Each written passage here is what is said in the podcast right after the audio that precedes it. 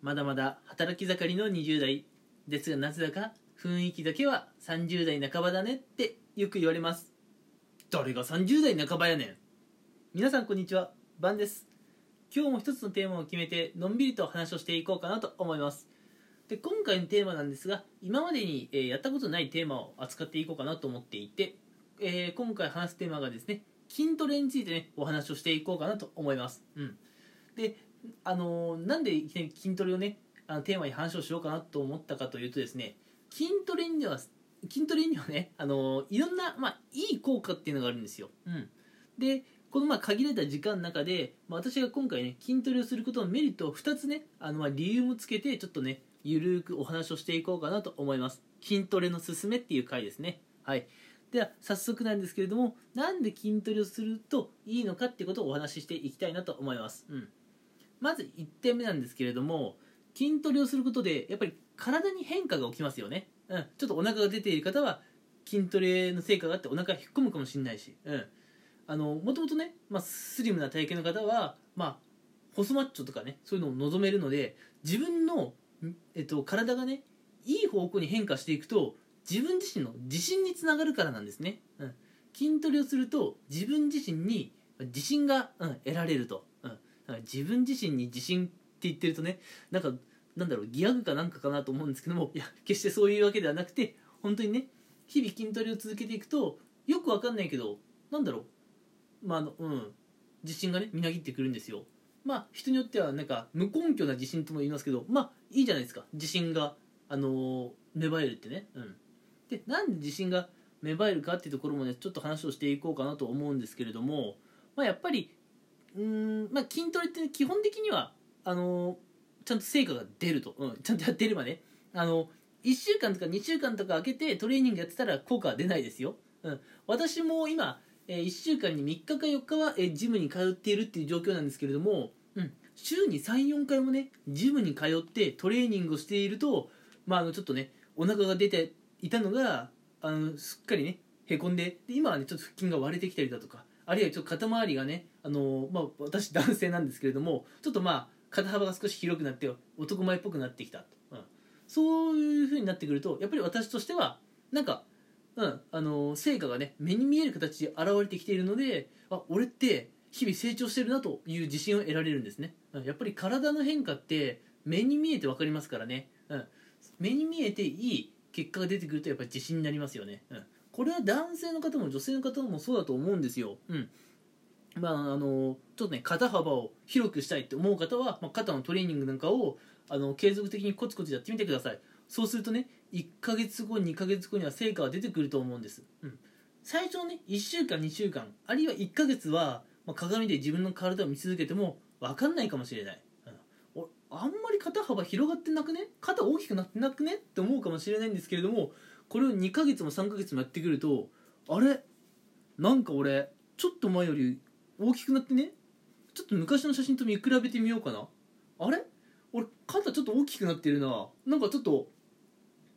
ちょなんかボディービルダー？ほどじゃないけどなんかそれっぽい自分がイメージできるぞと。お結果が出てきてるなと。自信を得られるわけですね。うん。なんであのまあぜひねあの自分自身にね自信を芽生えさせるためにも筋トレっていうのはおすすめですよ、うん、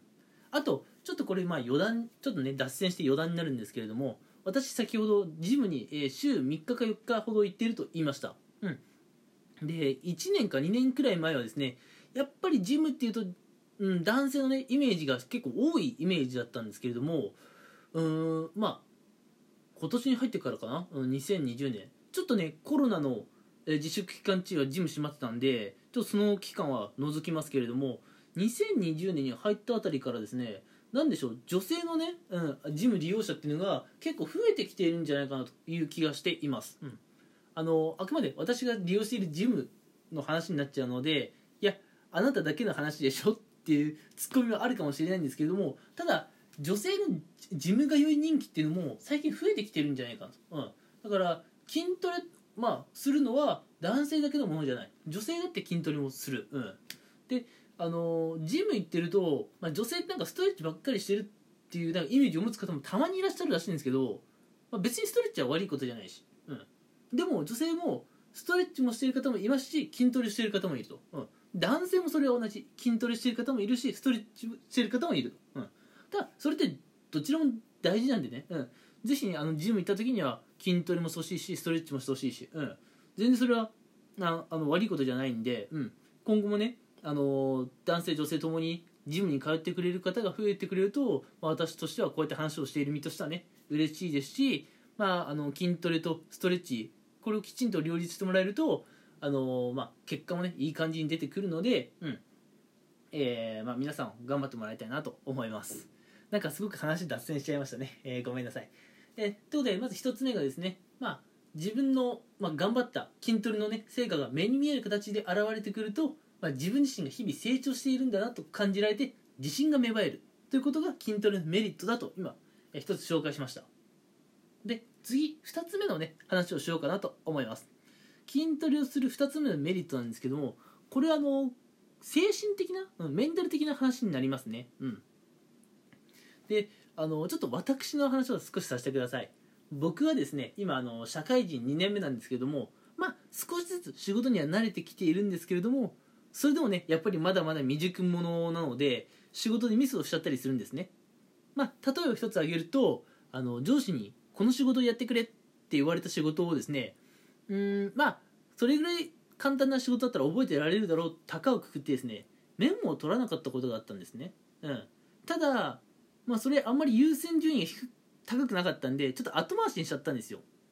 そしたらですねあれ？上司から俺何をやるって言われたんだっけ？なんとなく覚えてんだけどはっきりと覚えてない。ちょっとちょっとずつ忘れてきてるぞと。まずい。これでは作業が始められないと思ってうん。あのまあ上司に、えー、仕事を頼まれてから大体1日も経過しちゃったんですけどあの改めて上司に「すいません。依頼された仕事の内容をもう一回教えてくださいってあのー、ちょっと頭を下げてね、あのー、謝罪並びちょっとお願いしに行ったことがあるんですけども、まあ、やっぱりそういう失敗をしてしまったことがあるんですね、うん、こういう失敗ってダメですよ、うん、何回同じこと言わせるんだってなっちゃいますからね、うん、ただやっぱこういうミスをするとまあ僕だってミスをしたくてしてるわけじゃないので、うん、やっぱり後で結構反省もするしブルーな気持ちになるじゃないですか。やっちまったなって。うん。でここでいいのがすぐ家に帰って、まあ、寝るだとかゲームをするとかじゃなくて仕事帰りの筋トレですよ、うん。まあ、学校でもいい。学校でちょっとね、あのー、テストの結果良くなかったとか、うん。まあ、そういう時こそ、まあ、ジムじゃなくてもいいですよ。部活やってる方は部活にちょっとまた励んでみるとかちょっとね普段より体育の授業頑張ってみるとかでもいいんですよ。要するに体を動かすってことが大事なんですね。特に社会人の方はもう体育の授業なんてないと思うのでジムに通ってほしいなって話なんですけれどもジムに通うとですね、まあ、あの目の前の筋トレに集中できる。でこの筋トレに集中してる時間って実は瞑想に近いものがあるんですね、うん、で瞑想をしていると心の整理できるんですよ。例えばさっきの僕の例のね続きの話をするとですねこういうミスをしてしまったんだけれどなんで僕はああいうミスをしてしまったんだっけ？ってことを筋トレ中に考える。で仮に答えが出なかったとしてもなんでそういうミスを犯してしまったかっていう答えが出なかったとしてもまあとりあえず、うん、